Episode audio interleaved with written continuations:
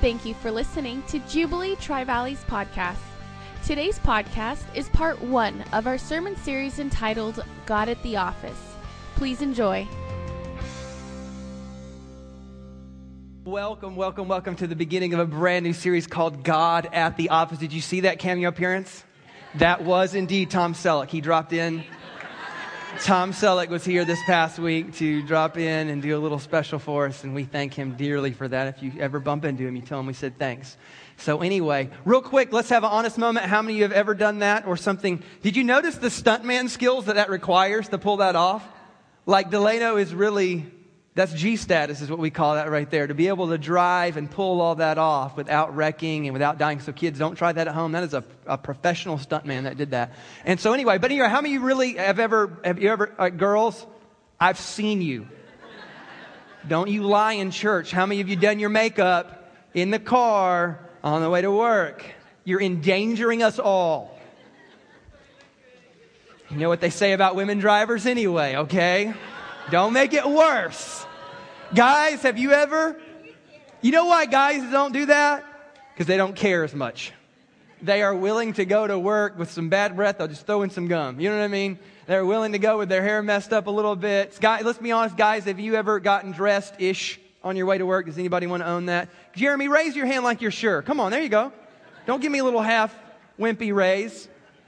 Oh, okay. Well, good, good, good, good, good. I have never but see, I'm the boss. If you just show up late, nobody says anything to you. So anyway, um, anyway, we are starting a brand new series called God at the Office. And here's what I know about you, and here's what I know about me is our work consumes a great deal of our time. It consumes a great deal of our thought life. It cons- it's the reason why many of us are stressed. It's the reason why many of us are discouraged. It's the reason many of us come home and we are mad at the world and therefore we take it out on our wife or our husband.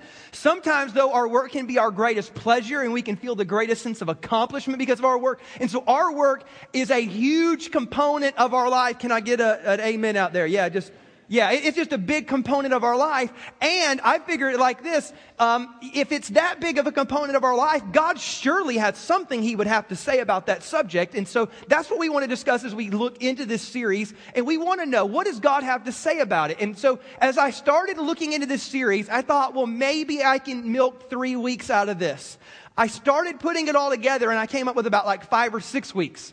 And so, um, so I don't have time to do five or six weeks. We'll have a guest speaker in just a few weeks. But I thought I can get through three weeks now, and then next year I'm going to bring back, you know, God at the office again. So that'll be the title of it, God at the office again. So anyway, um, but I'm just going to whet the appetite and get you going here and get you started on God at the office over these next three weeks. I want you to be here every week because your work is such a huge component of your life. Now, let me ask you a question real quick here. Has anybody ever had, and excuse my language, but I don't know any other way to put this, has anybody ever had a crappy job? You raise your hand if you've ever had a crappy job. A crappy boss? More hands went up. Which says that your job was better than your. Danny, did you raise your hand? Dear Lord, you better watch yourself. Anyway, um, now if your boss is here, don't raise your hand or tell him it was like a previous job. Here's what I want you. I'm going to give you. I'm going to give you 30 seconds to talk in church. Are you ready? This is what I want you to do because I want us to all share in this experience because we all have had it.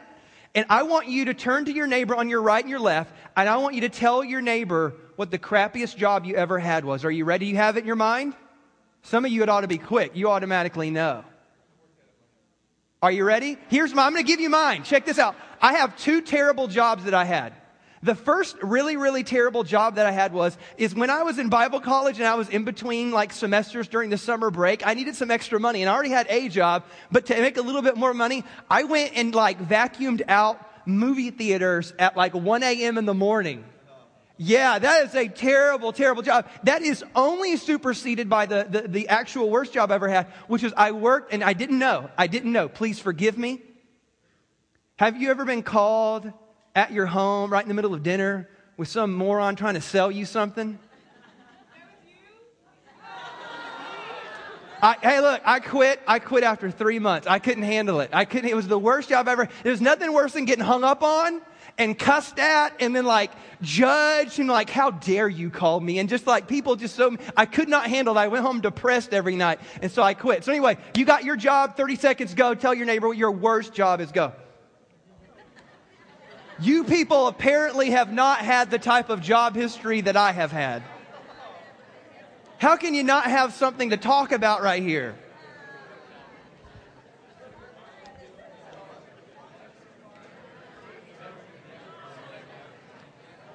I didn't time this. 10 seconds left? Let's go with 10 more seconds.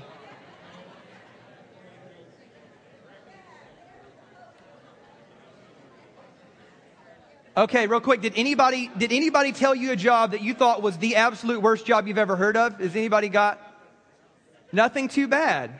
That's great. I'm going to give you a couple of my other jobs that I, have worked. I used to work at a Christian bookstore. Um, I used to do construction as a teenager off the books.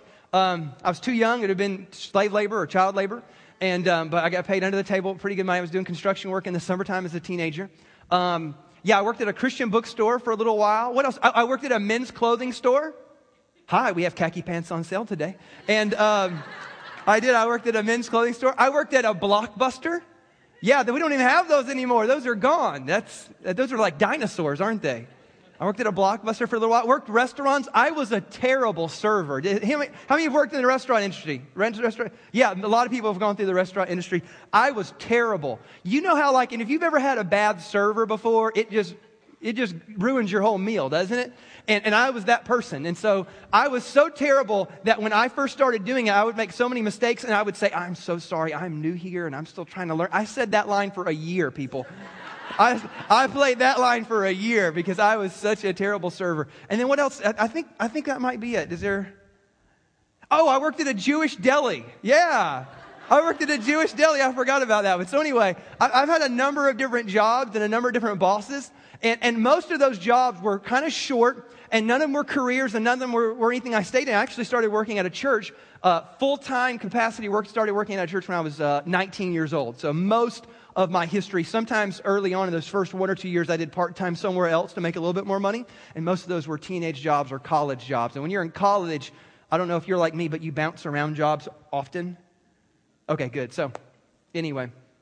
I'm so glad that you're here today and this morning, and hopefully for the next few weeks, because I want to talk to you about your job and what God has to say about it. Because as a young person, as a young man, I used to think that work was a curse. Like work was bad. Work was something I just had to do so that I could eat. How many of you felt like that or still feel like that? Yeah, you've had that before. Like work is a curse. Work is, because remember in the Garden of Eden, when Adam and Eve sinned, God's handing out like punishment and, and, and discipline. And to the woman, he says this, and the serpent, he says this, but to the guy, he says something like, yeah, you're going to have to work all the days of your life, and now you're going to have to fight against thorns and thistles. And I, so I just took that scripture and I thought, man, work is bad. In the Garden of Eden or in heaven, we'll never work. This will be just like permanent vacation, right? Woo! And I found out that's not true. That's not true at all. As a matter of fact, if you will, go to Genesis chapter 2 with me real quick here and look at this scripture. Now, Genesis 2 is before sin. And this is what Genesis chapter 2 says. The Bible says that the Lord God took the man and put him in the Garden of Eden to do what? Work it. Not like that, but like work to work and take care of it. So you need to know this. This is a huge opening thought I need you to swallow and embrace because it'll set the tone for everything else we say. Is that God designed you to work and even takes pleasure and delight when you work well. And this is, because you gotta remember, Genesis chapter 2 was the Garden of Eden. This is before sin, this is before anything. So the way God designed it in his original intent is that you and I would do what? I got like three people through here. Everybody say work. And work well and do a good job. And God actually, I think, takes delight. I think God creates Adam, puts him in the garden, like, look at him go. He's like a farmer and a gardener and a, you know, look at him. God takes delight in the fact that you and I work, and work is not a curse. Now, don't get it wrong. When sin came in, I think work became more difficult. And you'll always notice this in life, and this is a truism about all sin, is that sin will always make you work harder in life than what God intended for it. Work has, or sin has a way of hurting you, damaging you, messing up your future, and you have to work harder to climb out of the mess that sin has put you in. This is why God hates sin. I mean, have you ever noticed that? You ever noticed that sometimes in life when sin has gotten the best of you and you've kept making just poor decision after poor decision, you know what the worst cause of sin is this? Is that you end up in life with only two decisions and they're both bad ones. Like you only have two options and they're both terrible options. That's what sin does. So sin makes you have to work harder in life. Now, how many you want to work harder than you have to? Great, none of us do. And so God says, this is why we want to go back to a sinless environment and a sinless life so that we don't have to overwork ourselves or become workaholics, but rather we just work to the delight and the pleasure of our Heavenly Father. Everybody say, okay? The other thing I want to share with you today before we get into like the text that Paul teaches us when he shows us how we should view work is this, is that God thinks about your work differently than you think about your work. Because this is what I know about you and this is what I know about me. We care where we work and we care how much we get paid for where we work. Can I get? Yeah, we do, don't we? Like, we, that's not, I'm not, we're not shaming ourselves.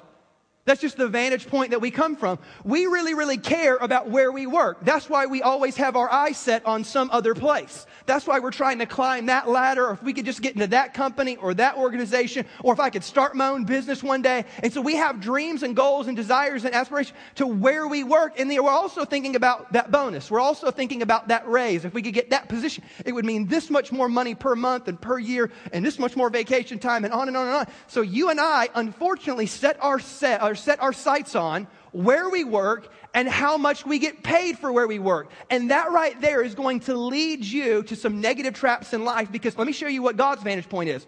God doesn't care nearly as much about where you work. God doesn't even nearly care as much as how much you make for your work. The number one thing that I've found that God cares about when it comes to your work is how you do your work. Yeah, God actually cares how you do your work, and Paul backs this up. So if you have your Bible, go to Colossians chapter 3, and we're going to look at just literally like two scriptures.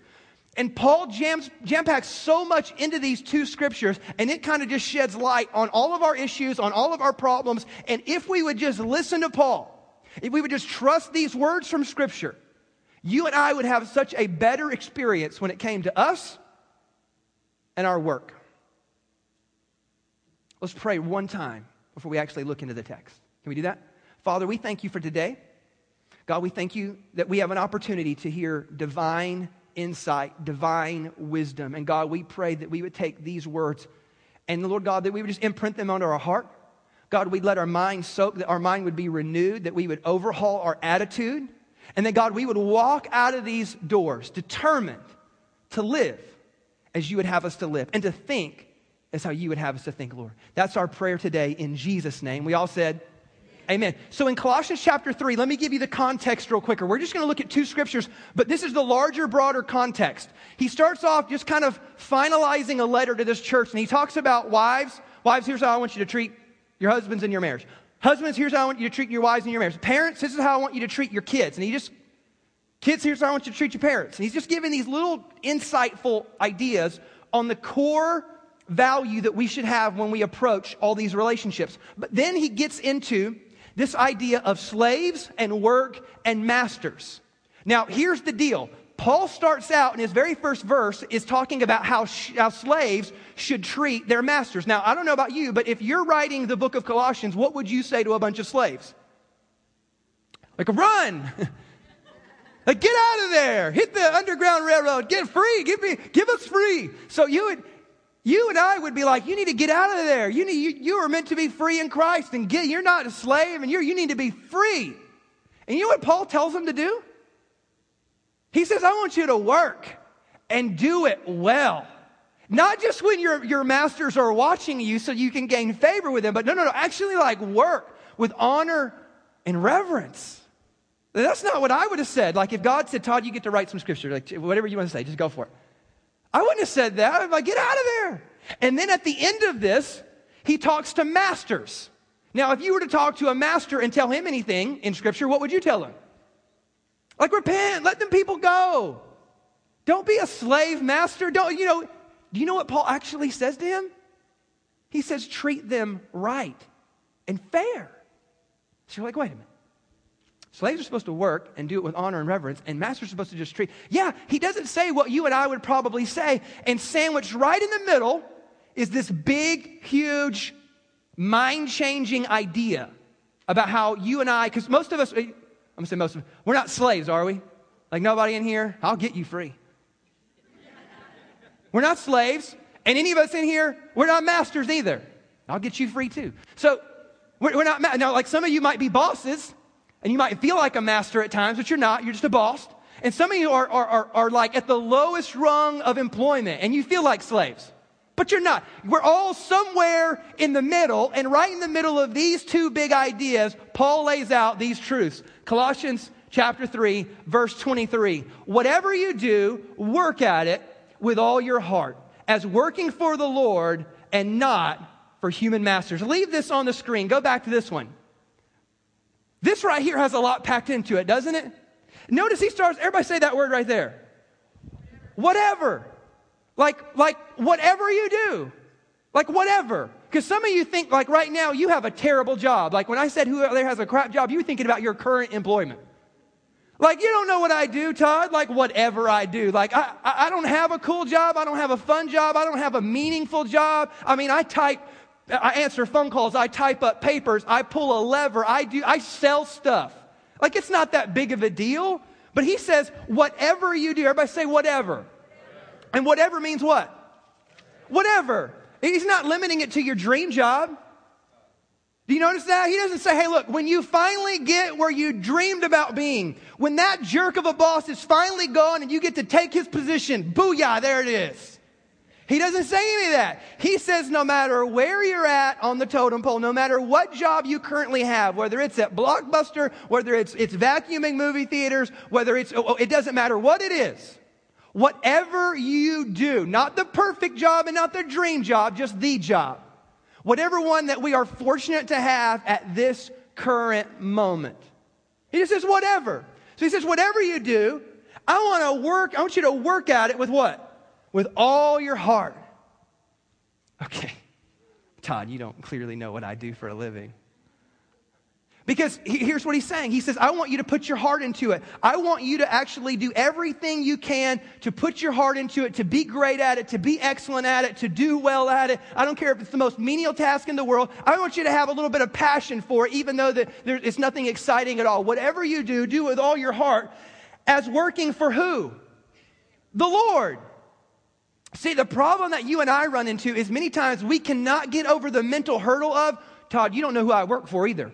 Because my boss is a jerk, or my boss is unethical, or my boss doesn't even care, and my boss this, and my boss that. And we have all these reasons why we are able to justify just kind of working for ourselves. Isn't that kind of the trap that we fall into? And this is why we end up losing passion for our job. This is why we start mailing it in. Because think about it, as long as you're working for a man, there's not a lot of motivation in that. Even if you're working for yourself, your motivation is selfish in nature and will eventually begin to corrupt your heart. And this is, let me give you some examples. When you work for men or you work for yourself, this is what it's going to look like. Are you ready? I'm going to give you some ideas. Um, if you're working unto men, you will do as little as possible without getting caught. Isn't that true? Like just the minimum. Like I just, just as, you know, as a matter of fact, if you used to watch Seinfeld back in the day, George Costanza was the king of not working at his job.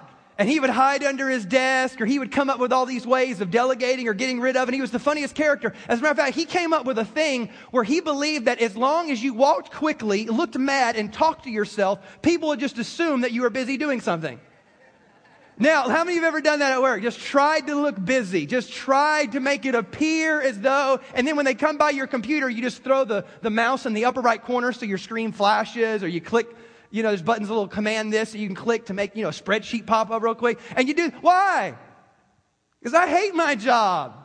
And this is dumb. I don't want to do it. I don't want to be here. As a matter of fact, there's an old, there's an old movie called, uh, called um, Office Space. And, and, and basically, the guy is meeting with some consultants and he goes, Well, tell me about your job. And he's like, Well, basically, I come in and for about the first hour, I just zone out and don't do anything. After that, I begin to work, but I do about an hour's worth of work and it takes me about three hours to get it done because I just kind of waste my time because really there's no incentive for me to work harder because if I work harder, I don't make any more money and it doesn't benefit me in any way. After lunch, I come back and basically repeat that cycle where I basically just zone out for about an hour and then I go back and do about an hour's worth of work. And he was being honest with these consultants. It's just this funny moment, but that's how it is when you work for men. Number two is this you appear to be very busy. Number three, if you're working as unto yourself, you talk as though you are indispensable to the company. We've never done that before. Hey, this is also when we, when we work for ourselves, we take credit for as many ideas as possible, even if they are not our own. Have you ever been in a work environment like that? Where some guy just backdoored you, some girl just, just absolutely got it, took advantage of you and took credit for your idea and it drove you crazy. You jockey for position and you step on others to get ahead. Why? This is the type of work environment. When you're working for yourself, it's a dog eat dog world. It's you got to get yours. You got to get your own. You got to make it happen. You got to work hard. It doesn't matter. You got to kick butt and take names later. You got to just go for it with all your heart for yourself. Paul says that's not how we work. And you don't work as unto men because if you're working unto men, there's no motivation to work there either. So what does he say to do? If we could go back to the verse, he says, I want you, no matter what you're doing, I want you to work at it with all your heart as working for the Lord. Just to put a total, I want you to work as if you're working for the Lord. And some of you out there saying, Todd, you don't get it. You're a pastor. You actually work for the Lord. It is easy for you to get up here and say, work for the Lord. You work for Jesus, Todd. And here's the, here's the problem with it, is you have all of a sudden disconnected the original idea, is that God designed you for work. And God takes delight when you do your work well. You've all of a sudden divorced those ideas. You've separated those ideas. And we got lost and we got discouraged and we got angry and we got cynical and we started mailing it in or we started stepping on other people. Why? Because we lost sight of this one big truth that we weren't to work as unto people or unto ourselves. We were supposed to work as unto, as unto the Lord. Next verse says this, since you know. Now some of y'all didn't know this. Apparently, he thought these people knew this. Since you know that you will receive an inheritance from the Lord as a reward. Oh, this changes everything. Do you see what he just dropped on you? He just dropped on you this idea that what you do at your seemingly crummy job has eternal ramifications. Did you notice that? Like he just dropped the spiritual bomb on you. He played the God card on you. he said, you need to know this. When you're working at your seemingly crummy job or seemingly insignificant job, you need to know that the Lord is watching and the Lord actually is going to give you a reward and an inheritance for how well you do that seemingly crummy or insignificant job. So I don't want you to just, I want you to know that eternity is hanging in the balance, that there's something going on here.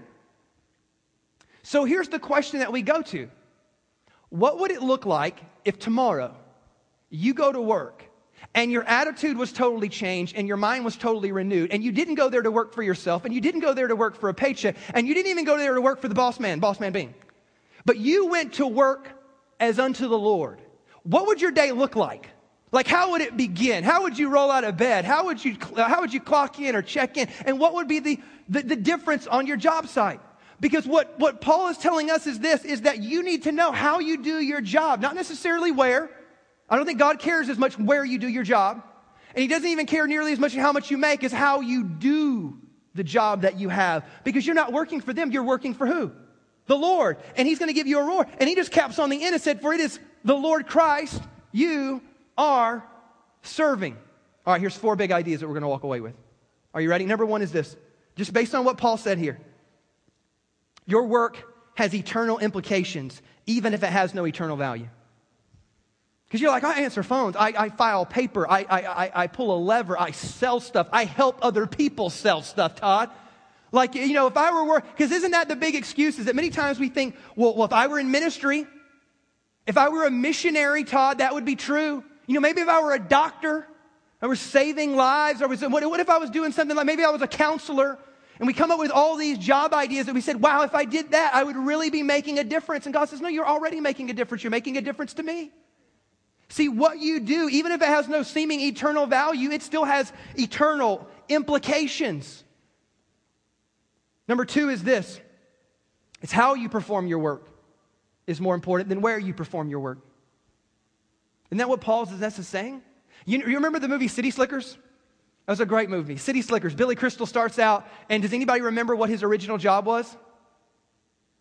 Selling air. I don't know who said it. Selling air. Like he gets up in front of his kids' classroom as they have like Father Day and they come in and tell about their jobs. And he goes, Well, I sell air. And all the kids thought his job was a terrible job. And he had to explain to him that he worked for a radio station, and as working for a radio station, he sold airtime for people to sell their stuff. And it was in that moment that he had this kind of like, you know, personal epiphany. I think it was a midlife crisis, really, that like my job has no eternal value and I don't know what I'm doing with my life. And he goes on to just check out and then leave and go on this, like I said, this kind of adventure to try to find himself. But what, what the Bible actually teaches is that God doesn't watch necessarily, it doesn't care if you sell air. He, tell, he cares how you sell air. With what way, with what, with what, what type of attitude, with what type of response to your workers, to your bosses, to the people that you work for. That's what matters to him. Number three is this how you perform is just as important as how you behave. See, in Christianity, we, we sometimes fall back on the character card. And don't get it twisted. That is highly, highly, highly of the utmost importance. But one time, sometimes what we'll do is this, is we will sit in our cubicle and we'll have our little Christian cards up and our Christian bumper stickers up and we'll take bathroom breaks and we'll go pray. And all that's great. But if you are a lousy employee, you are doing yourself no good. Like it is not enough to, to, to go and, and, and, read your Bible on your break time and be a sloppy employee. It does you no good to roll into the parking lot 15 minutes late with a Christian bumper sticker on it. Does that make sense? It does you no good to try to share with your fellow employees and your friends at work about Jesus, and yet you're known as being the laziest worker in the entire place. It's doing you no good. God actually cares about how you work just as much as He cares about how you to be. Does He want you to operate with the utmost integrity and the utmost honesty? Absolutely. But He also wants you to like perform and perform well. Number four is this is that putting your heart into your work allows God to bless your work. Now, real quick question. This is an easy question. How many of you want God to bless your work? Yeah, you do. And, and see, here, here's, here's what I get all the time as a pastor and as a counselor. I get people that, that come to me and say, Pastor, you know, my marriage is kind of rough. I really want God to bless my marriage. What do I need to do? And you know what I do? I start showing them scripture. I start giving them biblical ideas and biblical, biblical principles because I know that if they really, really want God to bless their marriage, they need to do marriage God's way, don't they?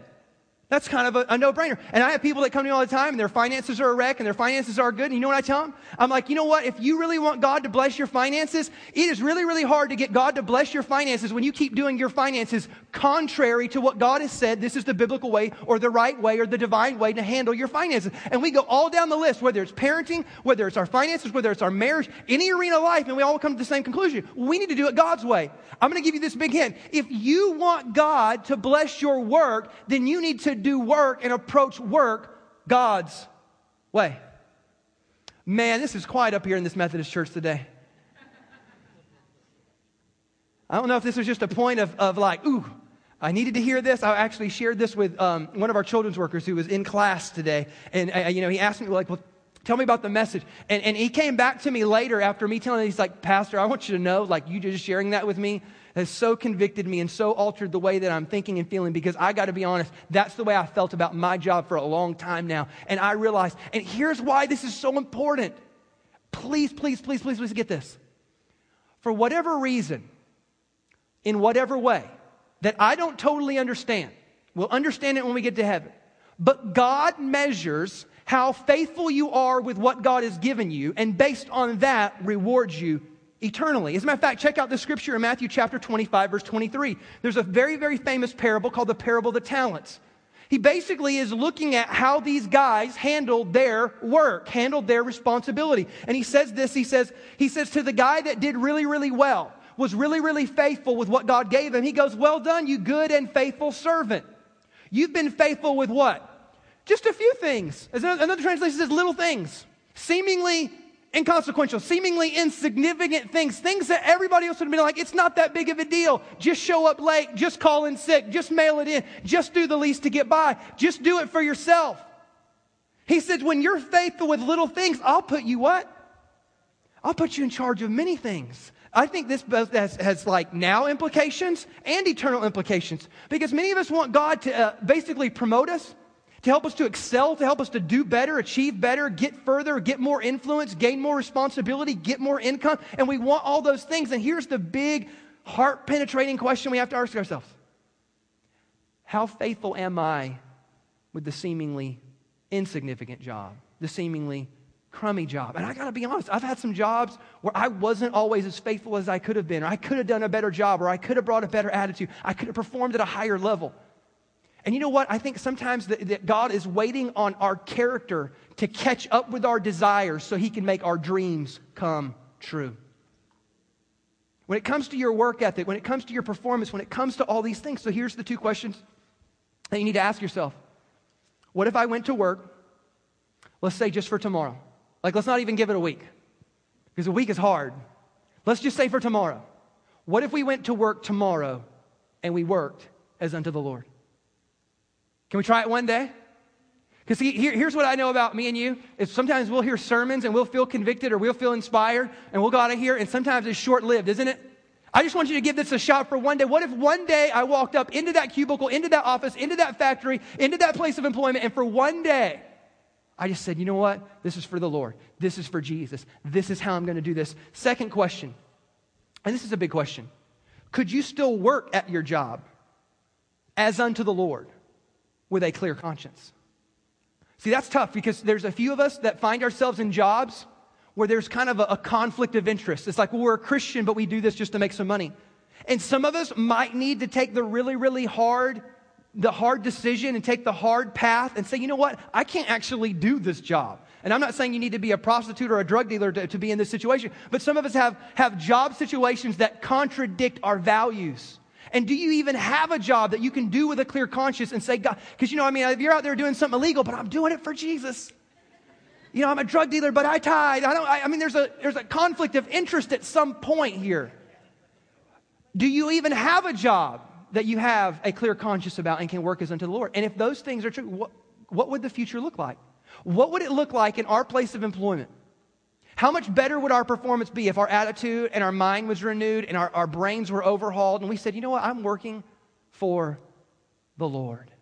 What would it do for us? The biggest time that I've ever been challenged in this personally is this is, is when I started out in ministry. When you, when you do ministry and you start out at a very, very young age, you always start out with the most menial task possible.